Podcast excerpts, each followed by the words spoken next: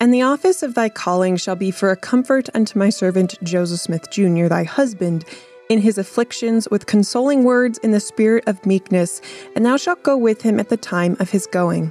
Doctrine and Covenants 25, verses 5 through 6.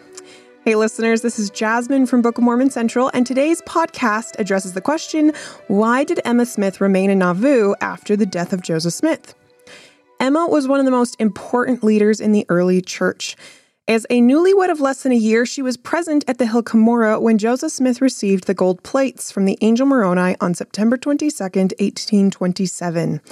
She was one of the earliest scribes of the Book of Mormon translation and left behind a significant historical record that broadens our understanding of how and when the translation of the Book of Mormon occurred. Devoted to her husband and to her faith, Emma was driven from her childhood home in Pennsylvania to New York, Ohio, Missouri, and Illinois. During the Missouri persecutions of 1838 to 1839, Emma was forced to flee from that state with her children while Joseph Smith languished in Liberty Jail. Lucy Mack Smith, the mother of the prophet, recorded this tribute to Emma.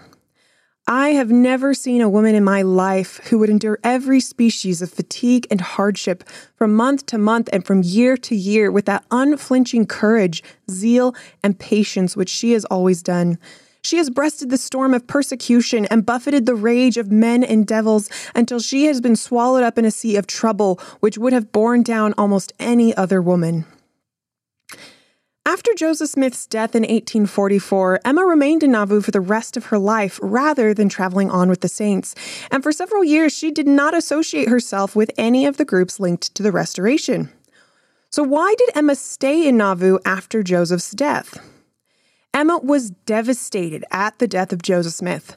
According to one witness, when she saw Joseph's body, she spoke softly to him, saying, Oh, Joseph, Joseph, my husband, my husband, have they taken you from me at last?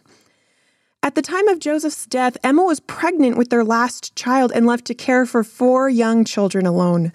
Going anywhere would have been extremely difficult. She was also left without much financial support and she worried about how she could provide for her family. Although in Nauvoo, she had a substantial home and considerable property. Legal claims regarding Joseph's estate and Emma's legal rights as Joseph's widow remained to be sorted out, a process that would take over eight years to complete. Emma also kept aloof concerning the question of who should take Joseph's place as leader of the church.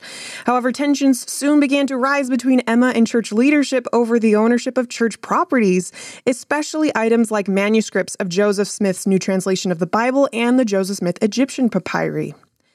Emma felt a special guardianship over the new translation material, saying that they had been placed in her charge. Emma initially refused to join any group vying for leadership of the church. In the months following Joseph's martyrdom, Brigham Young and the Quorum of the Twelve emerged as the most prominent leaders of the church, especially because Joseph had rolled the authority of leadership onto the Twelve three months before his death. However, tensions between Emma and Brigham Young arose. Historian Jenny Reeder recounts both Emma and Brigham Young were fiercely dedicated to Joseph for different reasons. He was committed to seeing the future success of the church, while she was devoted to preserving her fatherless family. Emma also had a complex relationship with plural marriage. Sources indicate that Emma participated in several plural marriages, but later in her life she appeared to deny her participation or acquiescence to the practice. The rift between Emma and the Twelve widened when she married Lewis Bidamon on December 23, 1847, Joseph's birthday. Bidamon was an alcoholic and a gambler, in addition to being uninterested in organized religion. But he was also charming, affectionate, and protective of Emma. Most of the saints had left Nauvoo by the time of the marriage, but Almon Babbitt, a church leader left behind in Nauvoo to oversee church interests, confronted Emma, accosting her about her decision to marry outside of the faith. Emma and Lewis never had children together, but he acted as a surrogate father to the Smith children. This and many other factors continued to widen the rift in the years following. As the years continued, Emma and her oldest son, Joseph III, accepted leadership roles in the reorganized Church of Jesus Christ of Latter day Saints, today called the Community of Christ, with Joseph Smith III serving as president of that organization from 1860 to 1914. A few days before her death, Emma was interviewed by Joseph III, recalling many vital details about the early church, but also denying the practice of plural marriage. She died in Nauvoo on April 30th, 1879, at the age of 76. There are several reasons Emma stayed in Nauvoo after Joseph Smith's death, but a few in particular stand out. First, Emma had intense anxiety over the protection of Joseph's and Hyrum's bodies. In fear of threats that the bodies would be stolen or desecrated, coffins filled with sandbags were used in the public funeral of these two martyrs. Coffins containing the actual bodies of Joseph and Hyrum were temporarily buried in the basement of the unfinished Nauvoo house. A few months later, under Emma's direction, a small group of close friends moved the bodies to a secret burial spot near the home Joseph and Emma lived in during their time in Nauvoo.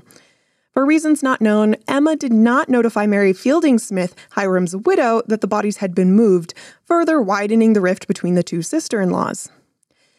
The graves were unmarked, though Emma showed the location to her grandson, Frederick Alexander Smith. Emma remained near Joseph's body for the rest of her life.